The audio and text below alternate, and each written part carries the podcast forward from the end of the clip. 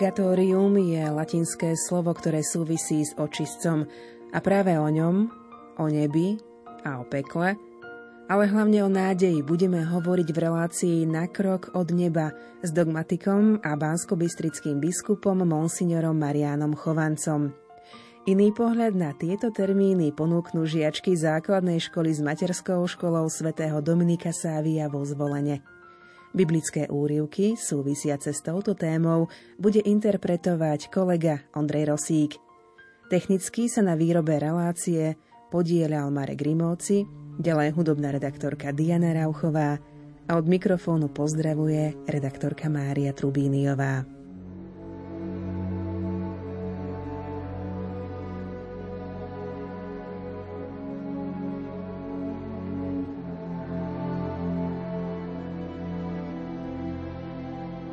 Podobenstvo boháčovi a Lazárovi z Evanelia podľa Lukáša, 16. kapitola. Bol istý bohatý človek. Obliekal sa do purpuru a kmentu a deň čo deň prepichovo hodoval. Pri jeho bráne líhal akýsi žobrák menom Lazár, plný vredov. Túžil nasítiť sa z toho, čo padalo z boháčovho stola a len psi prichádzali a lízali mu vredy. Keď žobrák umrel, anieli ho zaniesli do Abrahámovho lona. Zomrel aj boháč a pochovali ho. A keď v pekle v mukách pozdvihol oči, zďaleka videl Abraháma a Lazára v jeho lone. I zvolal, Otec Abraham, zľutuj sa nado mnou a pošli Lazára, nech si namočí aspoň koniec prsta vo vode a zvlaží mi jazyk, lebo sa hrozne trápim v tomto plameni. No Abraham povedal, Synu, spomeň si, že si dostal všetko dobré za svojho života a Lazár zasa iba zlé. Teraz sa on tu teší a ty sa trápiš. A okrem toho je medzi nami a vami veľká priepasť, takže nik, čo ako by chcel, nemôže prejsť odtiaľto k vám, ani odtiaľ prekročiť k nám. Tu povedal, prosím ťa, oče, pošli ho do domu môjho otca. Mám totiž piatich bratov, nech ich zaprisahá, aby sa nedostali aj oni na toto miesto múk. Abraham mu odpovedal, majú Mojžiša a prorokov, nech ich počúvajú.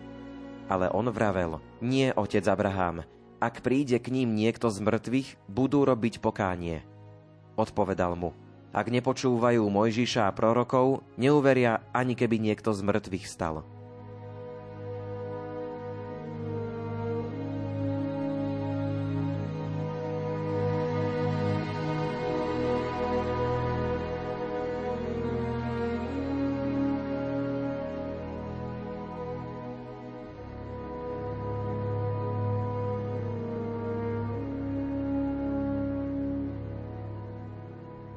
Na krok od neba je relácia, ktorú máte naladenú na vlnách Rádia Lumen. Našim hostom je dogmatik Marian Chovanec, bansko biskup. Poďme na úvod našej relácie trošku si zadefinovať očistec, čo sa skrýva za týmto pojmom. Posmrtnú situáciu ľudskej duše, ktorá naozaj nezomiera, nám ani naša najmodernejšia veda nevie vysvetliť. Nie je to v moci vedy. Veda nie je kompetentná na posmrtný život – Avšak Pán Boh nám vo Svetom písme zjavil, že existuje možnosť posmrtného očisťovania a osobného dozrievania zosnulého človeka. Hoci samotné Sveté písmo teologický výraz očistec nemá. V starom judaizme žila idea prechodného stavu po smrti, ktorá obsahovala názor, že duše zosnulých sa nachádzajú v akomsi provizornom väzení. A tam v tomto väzení už nesú trest, alebo sa môžu tešiť aj určitej blaženosti. Najkrajšie to máme opísané v Lukášovom evaníliu v 16. kapitole, kde sa hovorí o podobenstve s boháčom.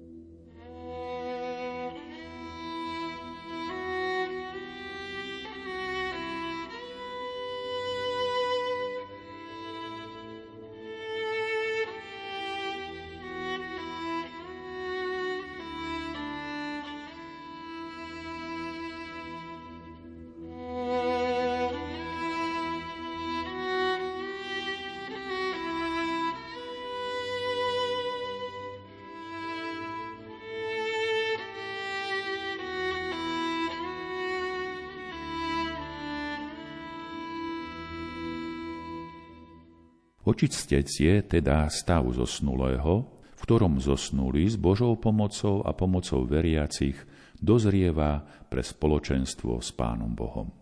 V starom zákone v druhej knihe Makabejských čítame Preto nariadil Júda Makabejský zbier obetu za mŕtvych, aby boli zbavení hriechu. Prvotná cirkev prevzala túto starozákonnú náuku, aj starozákonnú prax o provizornom väzení zosnulých a o tom, že im môžeme pomáhať. A v západnej cirkvi sa vyvinula teologická náuka o očistci, ako ju priblížil svätý Pavol Apoštol. Pavol Apoštol hovorí o stave zosnulých v prvom liste Korintianom v 3. kapitole. Tam čítame takto.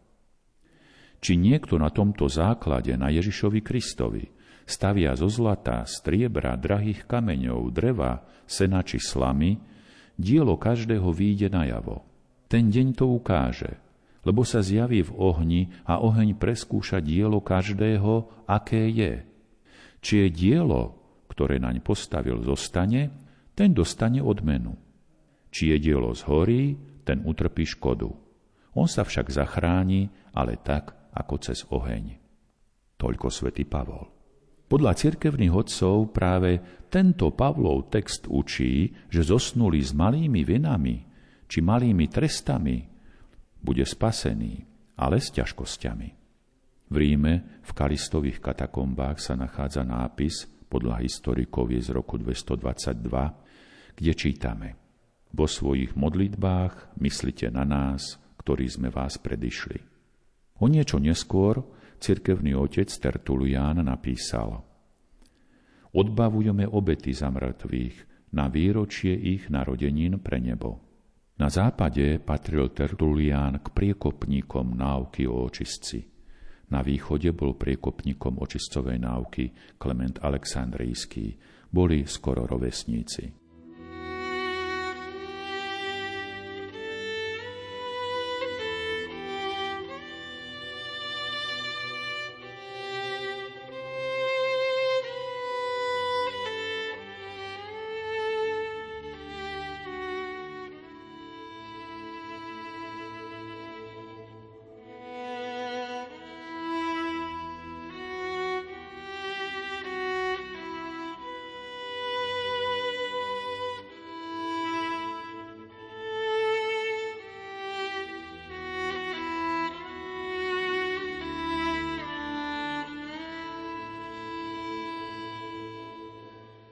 Väčšina otcov podľa vzoru Klementa Aleksandrijského a Tertuliána schváľovala liturgické modlitby za mŕtvych.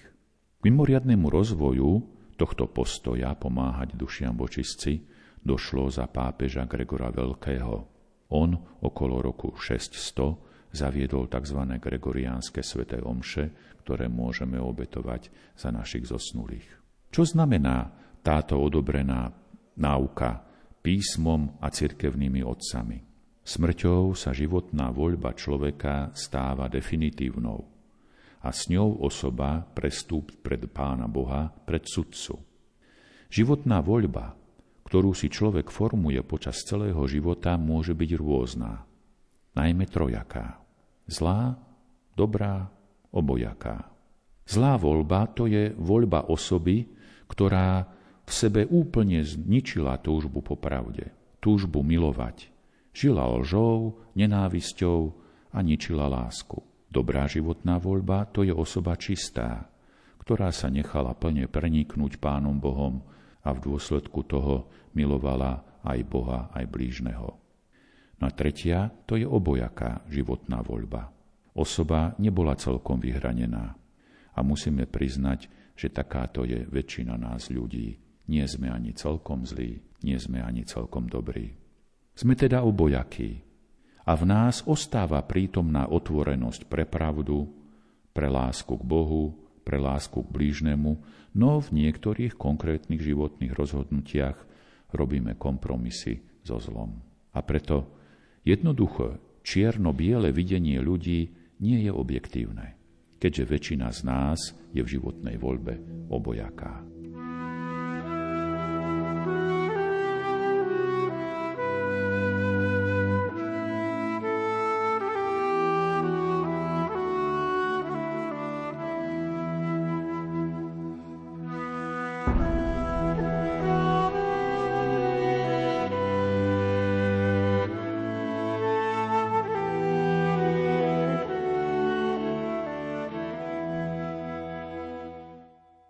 Očistec je teda nevyhnutný a odôvodnený ako požiadavka skutočnej spravodlivosti.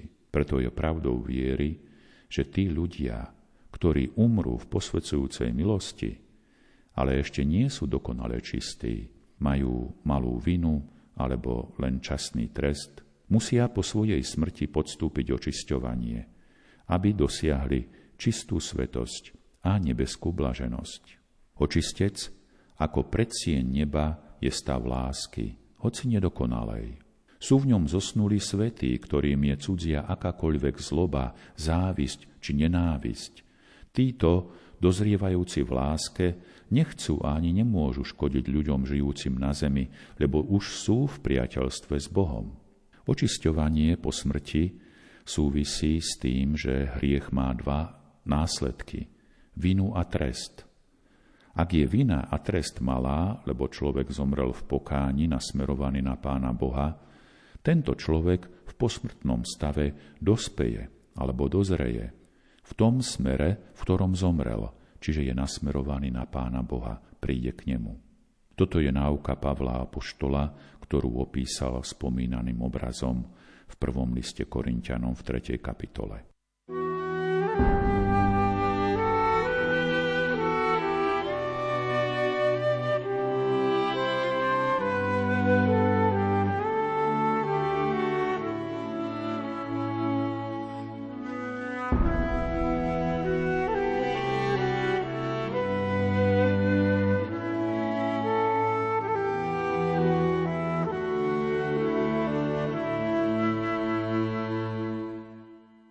Očistec je jednosmerná predsieň neba. Očistec to nie je dočasné peklo. Stav lásky, hoci nedokonalej, nemožno vôbec zrovnávať so stavom nenávisti, zloby či nejakého škodenia, ktorý je vlastný peklu. Očistec, stav očisťovania či dozrievania v láske trvá len do parúzie, do druhého Kristovho príchodu, potom zanikne.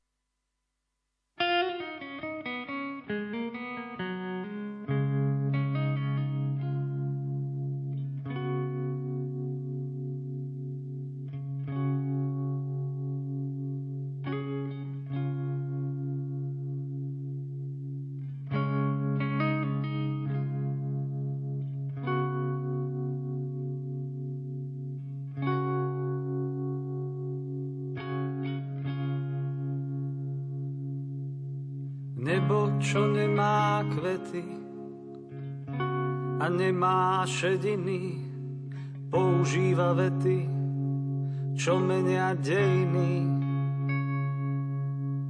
Nebo, čo nemá spánok, nezmiera od nudy, používa Vánok, čo mení osudy. Nebo, čo nemá rieky a nemá pramene, používa lieky a hojí zranené. Nebo, čo nemá súdy a nemá clivoty, používa ľudí, nech menia životy. Nebo je príliš ďaleké a dýcha tajomnou vôňou Snažím sa loďou na rieke doplávať do mora domov. Nebo je príliš ďaleké a dýcha tajomnou vôňou. Snažím sa loďou na rieke doplávať do mora domov.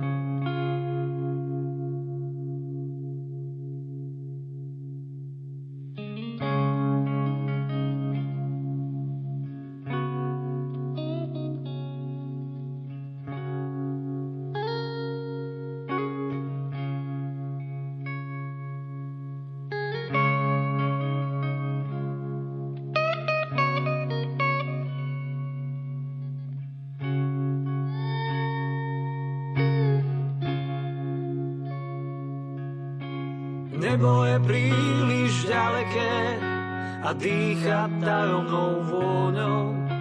Snažím sa loďou na rieke doplávať do mora domov. nebo je príliš ďaleké a dýcha tajomnou vôňou. Snažím sa loďou na rieke doplávať do mora domov. Hostom relácie Na krok od neba je monsignor Mariano Chovanec, bansko-bystrický biskup. Rozprávame sa spoločne o očistci, takisto sa budeme ešte rozprávať o odpustkoch. Keď som vás počúvala, tak mi ešte napadla otázka, prečo je dôležité žiť v milosti posvecujúcej. Možno, že aj vysvetliť poslucháčom, že aká je to milosť, trošku si zopakovať katechizmus na vlnách a Lumen, pretože keď som si robila taký malý rešerš z môjho okolia, už málo kto si vykonáva spoveď počas prvých Veľkých piatkov. Skôr to ľudia tak berú, že Vianoce, Veľká noc a tieto sviatky, že ako také tri hlavné miesta, kedy sa ísť vyspovedať. Tak Prečo žiť v milosti posvedzujúcej? Milosť posvedzujúca je teologický výraz, teologický termín. Jednoducho by sme povedali, je to priateľstvo s Bohom. A ako je dobré, keď máme priateľa? Čím je ten priateľ mocnejší a vplyvnejší, tým sa nám lepšie žije, lebo sa o nás postará, nám pomôže. Čiže aj svetosť človeka, posvedzujúca milosť, je pozitívny vzťah k Pánu Bohu. Z praktické dôsledky to má obrovské. Nielen preto, že môžeme každú chvíľu zomrieť, že by nás Pán Boh povolal na väčnosť, to je tiež pravda. Ale väčšinou teda žijeme a každý deň konáme aj nejaké dobro, každý deň sa aj s niečím trápime a jak sme v posvedzujúcej milosti, tak všetky naše námahy, všetky naše kríže majú mimoriadnú hodnotu u Pána Boha, lebo to robíme ako Boží priatelia. Čo sa týka svetých spovedí a ich opakovanie na prvý piatok, to by bolo ideál. Ja však mám takú nádej, že aj tí ľudia, ktorí nechodia každý mesiac na svetú spoveď, dokážu žiť po svetujúcej milosti.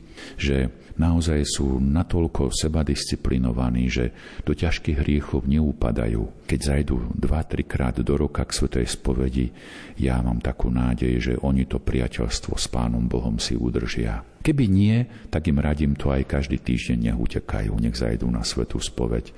A tá mesačná svetá spoveď je dobrá aj v tom, že je prevenciou. Tak ako u lekára, či už u očného alebo u zubára máme predpísané preventívne prehliadky, tak je dobré aj s ľudskou dušou. Tá má dokonca ešte väčšiu cenu a väčšiu hodnotu ako naše zuby alebo náš zrak. Preto odporúčam, ľuďom všetkým, aby žili v posvedzujúcej milosti a ten, kto ju stratí, nech ide čo najskôr na svetú spoveď. Treba si priateľstvo s Pánom Bohom obnoviť. Raz ste kázali o očistci na Starých horách, keď som nahrávala a ja som vám tak zo žartu povedala, že ja plánujem ísť rovno do neba. Je to asi nereálna záležitosť. Veriaci ľudia teda s najväčšou pravdepodobnosťou po smrti očistec a potom to nebo. Áno, je to pravda, že realita nášho života, keďže sme v tej životnej voľbe také obojakí, že je v nás kopu dobrá, ale aj tá slabosť sa ako si pripletie. Realita života je cez očistec do neba. Teoreticky existuje možnosť a myslím si, že aj žijú medzi nami takí dokonalí a svetí ľudia, ktorí tú životnú voľbu majú veľmi čistú, veľmi peknú a priamu. No, očistec nie je miesto, kde by sme boli bez nádeje. Naopak, očistec je ako predsieň neba a keď prídeme do predsiene nejakého paláca alebo nejakého bytu, kde máme milovanú osobu, tak už vieme, keď sme v predsieni, tak už sme skoro s ňou. Ešte nie celkom, ešte to nie je tá obývačka, ešte to nie je to plné spoločenstvo, ale očistec je predsieň neba, je to jednosmerná cesta, z očistca sa dá vstúpiť len do priateľstva s Pánom Bohom, preto netreba sa očistca ako takého báť. Naopak, keď, keď túžime vstúpiť do predsiene, tým túžime vstúpiť aj do obývačky. Hospodin tvoj Boh je práve tu. V tvojom strede je mocný hrdina. Spievať bude, plesať nad tebou. Miluje ťa láskou nekonečnou. Hospodin tvoj Boh. Hospodin tvoj Boh je práve tu. Tvojom strede je mocný hrdina. spievať bude plesať na tebou.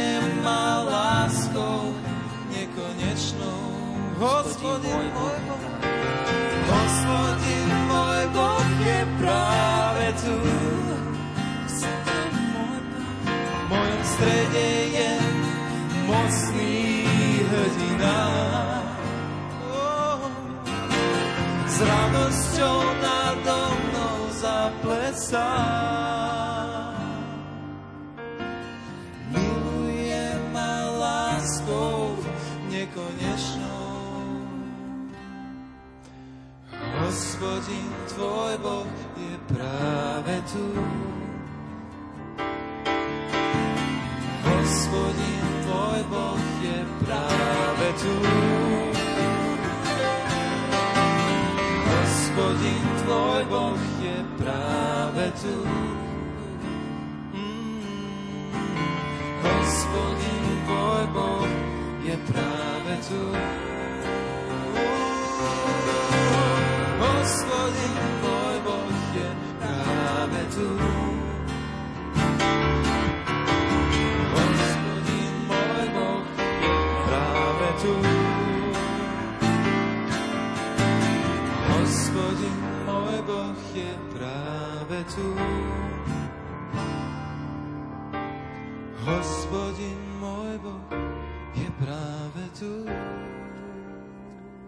Hospodin tvoj Boh je uprostred teba. Ako zachraňujúci hrdina. On radosne zaplesá na tebou, obnoví ťa vo svojej láske. Bude s plesaním jasať nad tebou.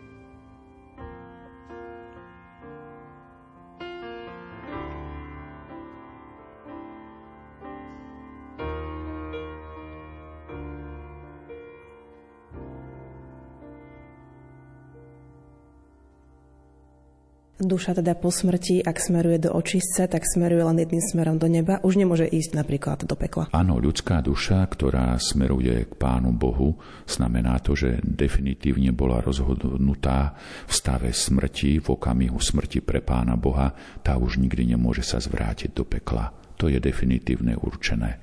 Hodina smrti je pre nás ukončením, definitívnym ukončením pozemskej skúšky. A byť nasmerovaný na Pána Boha, či tá predsieň bude kratšia alebo dlhšia, už som v Božom dome.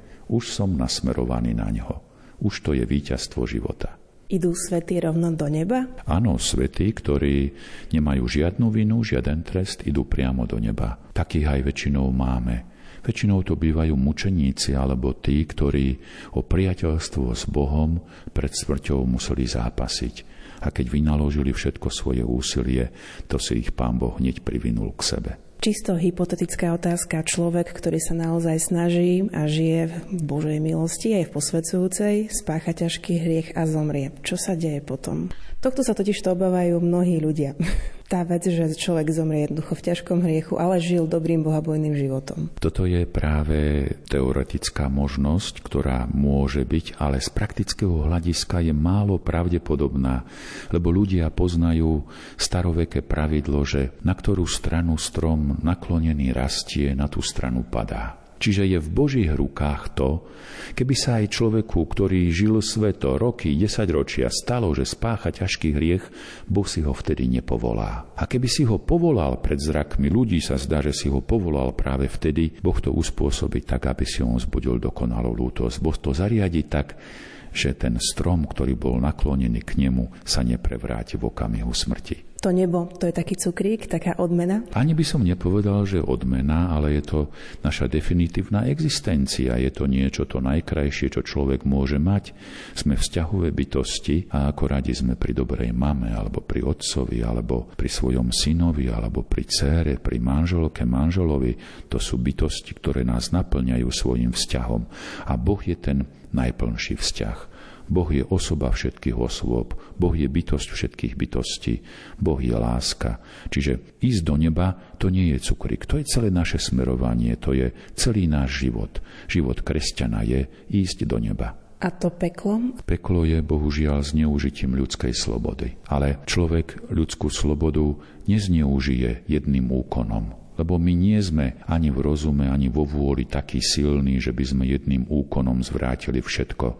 Človek, ktorý chce ísť do pekla, ten sa na to peklo chystá. Ten tak ako zločinec, ktorý pripravuje nejaký zlý skutok a myslí naň a je zatvrdili vo svojej zlobe, tak je to aj s človekom, ktorý ide do zväčšného zatratenia. Odmieta vo svojej slobode priateliť sa s Pánom Bohom a Boh ho rešpektuje. A práve toto, že hriešnik potom ostane celú väčnosť sám, to je peklo.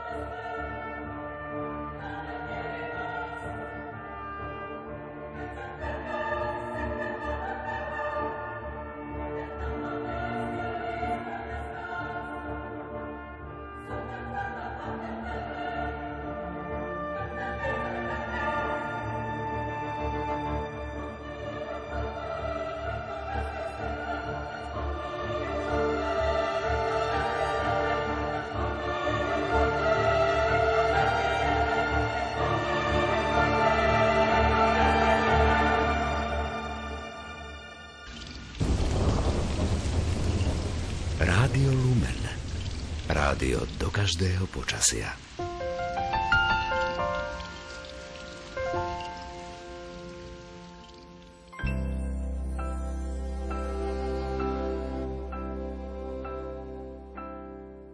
Keby videl si raz, ako modlí sa dieťa,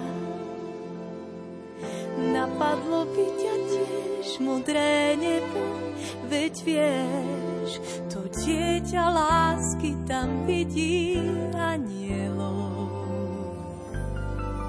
Keby vedeli ste, po čom túžime ten sen,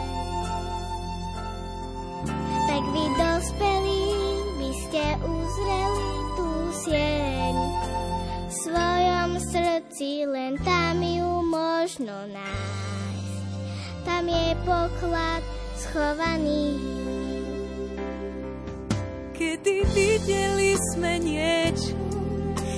čo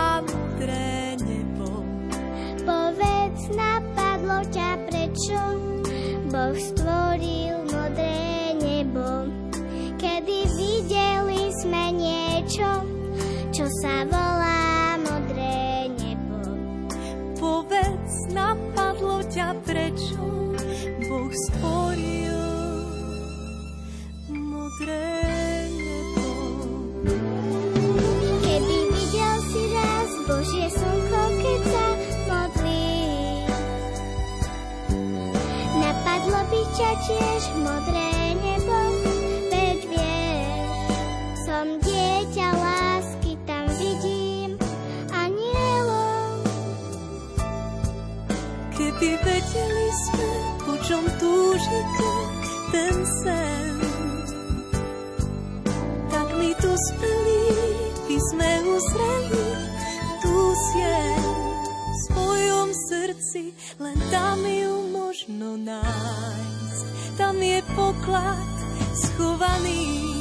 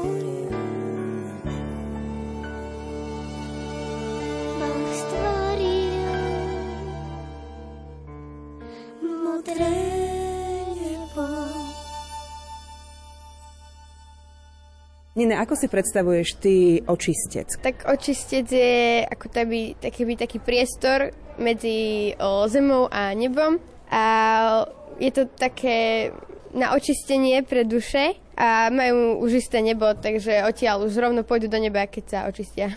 A ako máš takú predstavu o nebe? Ako by to tam mohlo vyzerať, Ninke? Super, určite. Tak pán Boh to slubuje, tak snať sa tam tešíme všetci a sme to tam bude krásne. A presný protipol, to peklo, v tvojich predstavách, ako by to mohlo vyzerať? Utrpenie a nenávisť a pícha, proste zlo. Plánuješ sa do ktorého stavu dostať? O, tak už keď nie nebo, tak aspoň očistec, ale tak snažíme sa určite do neba ísť.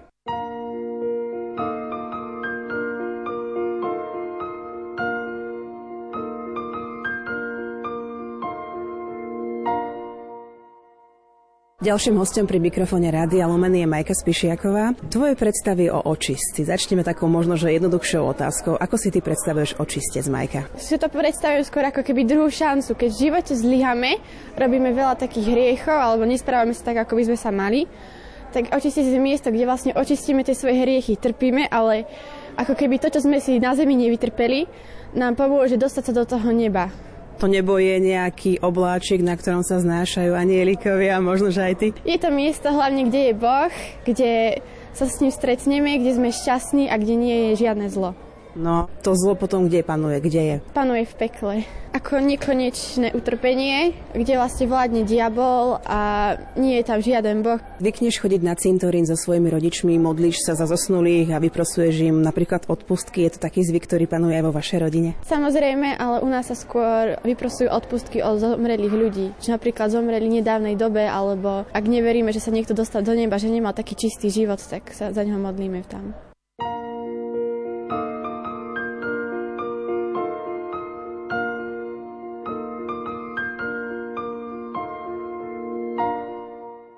Katka, ako si ty vybavuješ taký očistec? Tak ja si očistec predstavujem ako miesto, kde sa pripravujeme na stretnutie s pánom v nebi a kde si vlastne odpíkávame o, tresty za hriechy, ktoré sme na zemi spáchali. Z očistca môžeme ísť do neba alebo aj do pekla? Čo myslíš? O, myslím si, že iba do neba.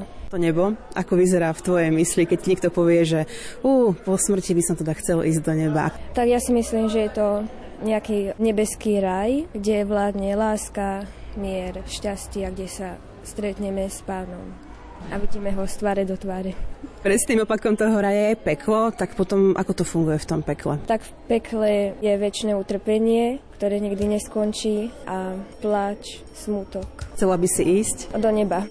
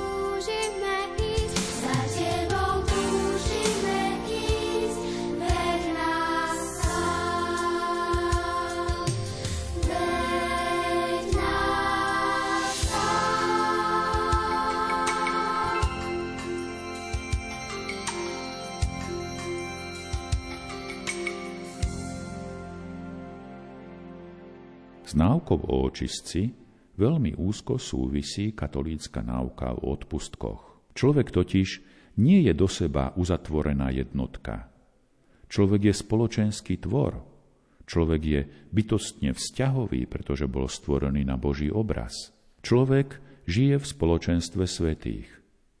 A toto spoločenstvo spája láska. A láska, ako píše Pavol Apoštol, nikdy nezaniká. Už v judaizme existovala myšlienka, že možno pomáhať zosnulým.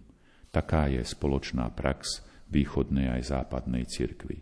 Dušiam možno poskytnúť občerstvenie a posilu prostredníctvom Eucharistie, modlitby, odpustkov, almužny. Na základe dogmy spoločenstva svetých je pravdepodobné, že aj duše počistci môžu pomáhať nám, ľuďom, žijúcim na zemi, hoci sa církev o tom oficiálne nevyjadrila.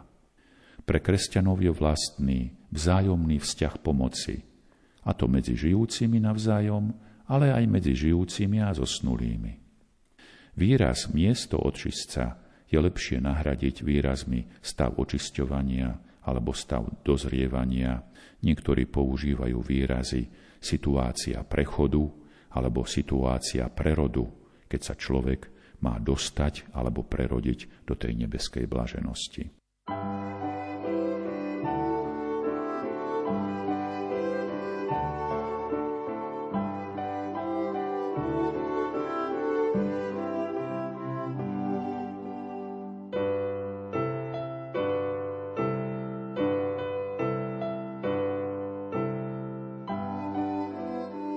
týka odpustkov, Katolícka církev má už 2000 rokov zaužívanú svoju náuku aj prax.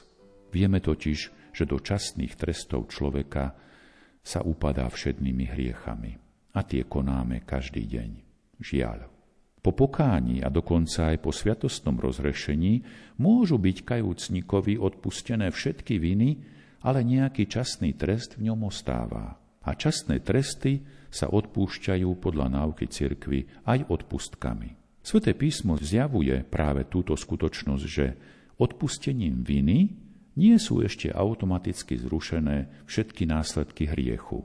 Čiže vina je odpustená a niečo z trestu ešte môže ostať. V starom zákone máme veľmi pekné príklady, kde nám to pán Boh ukazuje – Kniha Numery 12. kapitola opisuje prehrešenie Mojžišovej sestry Márie, ktorá sa vzoprela svojmu bratovi, hoci on bol vodca vyvoleného Božieho ľudu, starozákonného Božieho ľudu. A Mária za trest ochorela malomocenstvom. Mojžiš za ňu veľmi úpenlivo prosil pána Boha, hoci ho urazila, ale mal svoju sestru rád. A Boh na prozbu Mojžiša Márii odpúšťa, ale musí ostať ešte sedem dní mimo tábora. Čiže vina bola odpustená, ale trest sedem dní mimo tábora jej ostal.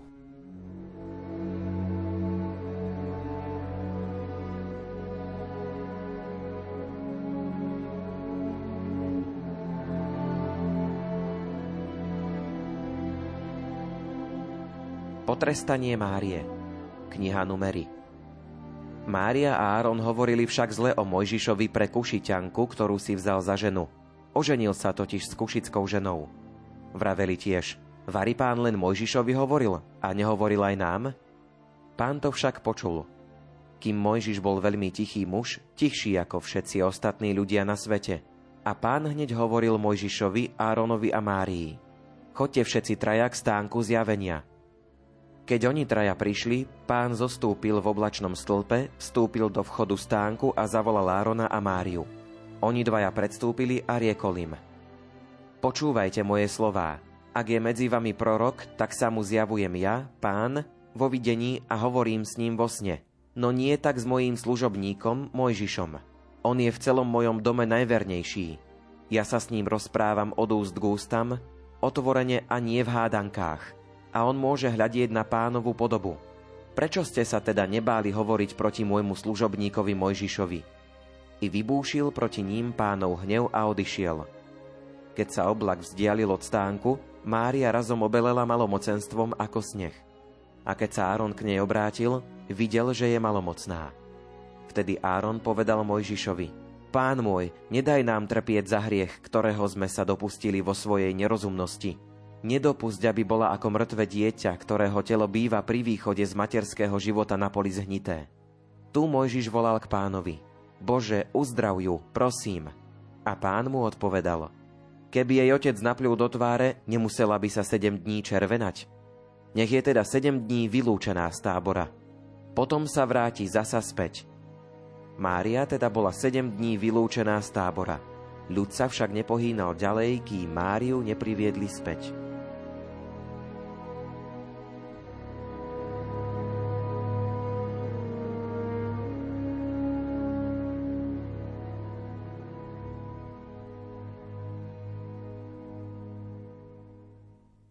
Rádio Lumen, vaše katolícke rádio.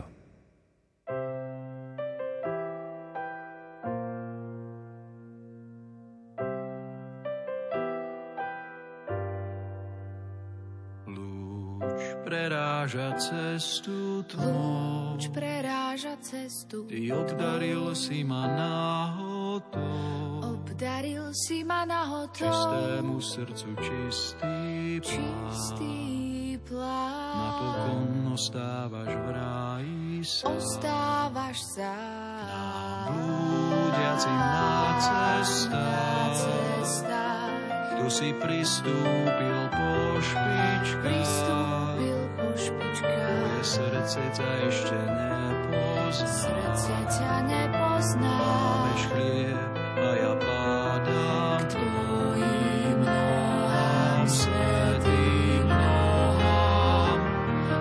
Koľko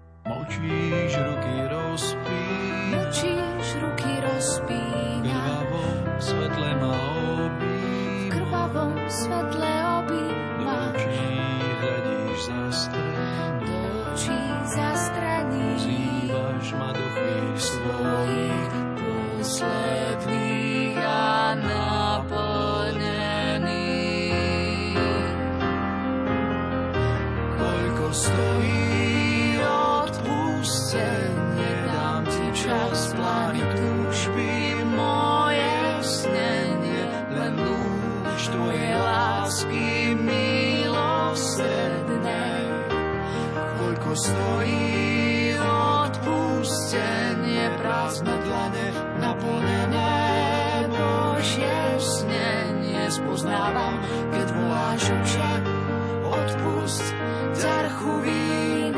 Myslíš mňa, hoci padám, hoci sa nemením, koľko stojí odpustenie prázdne dlane naplnené Božie snenie spoznávam,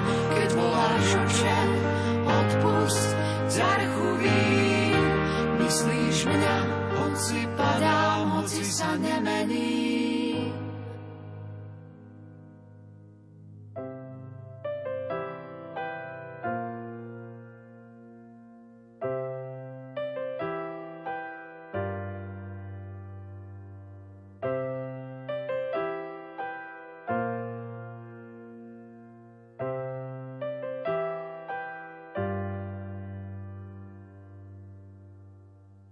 Podobne v knihe Numery čítame, ako boli reptajúci Izraeliti potrestaní tým, že neuvidia zasľúbenú zem. Vina im bola odpustená, ale trest ostal, keďže ste sa vzopreli, keďže ste klamali o zasľúbenej zemi, nikto do nej nevstúpite. A možno, že si spomenieme na starozákonnú udalosť, na prehrešenie kráľa Dávida. Král Dávid, hoci robil pokánie a pán Boh mu odpustil, keď sa prehrešil proti Uriášovej manželke, proti manželskej vernosti a aj proti nezabiješ, lebo dal Hetejca Uriáša zabiť, musel potom niesť veľké dôsledky, aj keď mu pán Boh odpustil. Teda náuka o odpustkoch spočíva na dvoch biblických pravdách. Odpustením viny ešte nie sú automaticky zrušené všetky následky hriechu. A druhá biblická pravda je, že cirkev je solidárne Kristovo telo. A v ňom vina aj zásluha ovplyvňujú celé spoločenstvo. Navzájom sme tak prepojení, že si pomáhame v dobrom a bohužiaľ, že niekedy aj v zlom.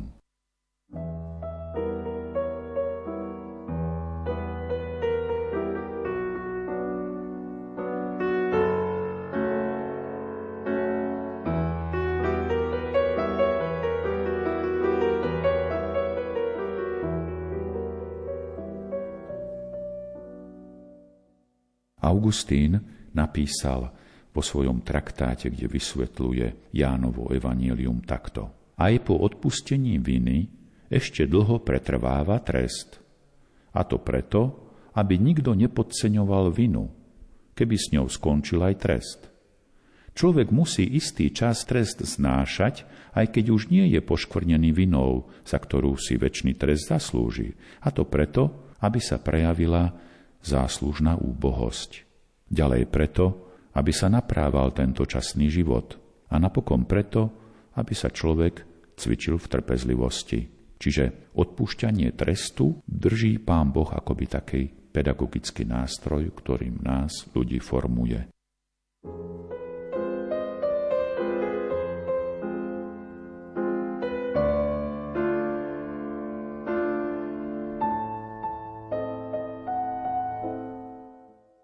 Tresty za hriechy sú dvojaké, väčné a časné. Tresty nie sú Božou pomstou, sú to dôsledky vyplývajúce zo samotnej pravdy a zo samotnej povahy hriechu. Odpustením viny sa teda neodpúšťa celý trest, píše Tomáš Akvinský. Odpustky, vytvorené zásluhami Ježiša Krista a svetých, existujú zo solidarity. Odpustok je odpustenie časného trestu pred Bohom za tie hriechy, ktorých vina bola už odpustená.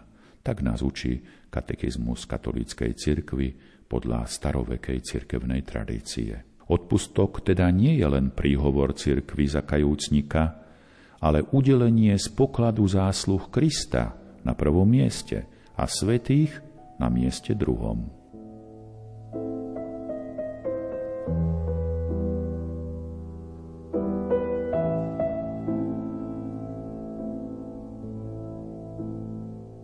Odpustky sú čiastočné alebo úplné podľa toho, či od časného trestu oslobodzujú čiastočne alebo úplne. Podmienky získania odpustkov, tie hlavné, ktoré sa nachádzajú v zbierke odpustkov, sú tieto. Kresťan musí v sebe vylúčiť akékoľvek zalúbenie k malému hriechu. Má vykonať odpustový skutok, má sa vyspovedať, má prijať sveté príjmanie a pomodliť sa na úmysel svätého Otca. Podľa starodávnej tradície cirkvy môžu veriaci, ktorí v dňoch od 1. do 8. novembra navštívia cintorín a pomodlia sa za zosnulých, získať úplné odpustky pre duše vočistci. Prosím teda, milí poslucháči, využíme túto príležitosť a vyjadríme svoju vieru i lásku k našim zosnulým týmto krásnym a hlbokým náboženským úkonom. Pomodliť sa pri hrobe je oveľa dôležitejšie a objektívne pomôže zosnulému viac ako nejaký luxusný veniec alebo nádherná svieca.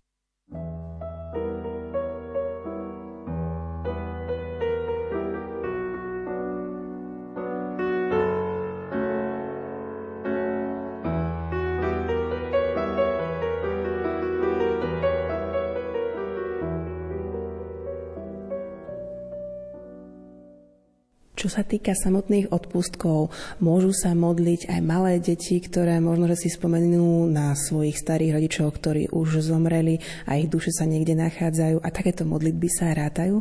Bavíme sa o malých naozaj detičkách, ktoré chodia s rodičmi na cintorín počas oktávy. Pravda, že malé deti sú Pánu Bohu veľmi milé. Malé deti už natoľko zaslúhujú, nakoľko si uvedomujú samých seba My už vieme, že troj, štvoročné deti sa naučia modliť veľmi pekne očenáš, veľmi pekne zdravá, lebo sa modlia s rodičmi. Pravda, že a oni získavajú zásluhy a môžu získať aj odpustky primerane svojmu stavu. A tento detský stav, aj keď nie je ešte, povedzme, že nejakou veľkou morálnou stavbou alebo osobnosťou takýto človečik, ale je predsa milý Pánu Bohu. Áno, aj malé deti môžu na cintoríne získavať odpustky. Ak je človek, za ktorého sa modlíme počas oktávy, už nebi naše modlitby niekde vyprchajú v éteri? Modlitba sa nikdy nestratí. Žiaden dobrý skutok sa nestratí. Ak prosíme za zosnulých, ktorí už prešli cez predsieň očistca a nachádzajú sa v nebi, Pán Boh použije tieto naše modlitby pre osoby, ktorých my máme na druhom mieste v láske, vo vzťahu. Čiže dokonca ani sa to nerozplynie na nejakých neznámych ľudí, kde si v Afrike alebo v Ázii, hoci tvoríme spoločenstvo svetých, použije to Pán Boh najprv pre tých, ktorí sú na druhom mieste po tých, za ktorých sme prosili. A títo už nepotrebujú. Aký je rozdiel v odpustkoch, ktoré sa týkajú napríklad miest? Ja som si všimla, že počas roka milosrdenstva sa mohli získať odpustky v katedrále alebo v kostoloch alebo na putnických miestach.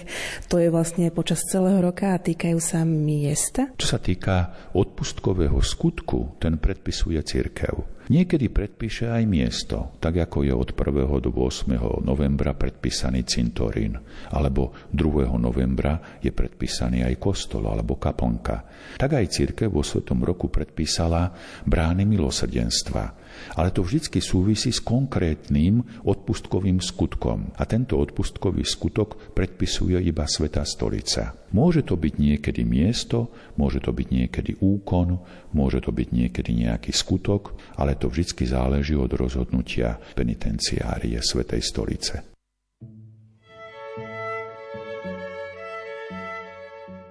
Sara, ako si predstavuješ ten spomínaný očistec? Už som nahrával s tvojimi spolužiačkami, kamarátkami. Aký je ten očistec podľa teba? Očistec je druhá šanca na to, aby sme sa mohli dostať do neba.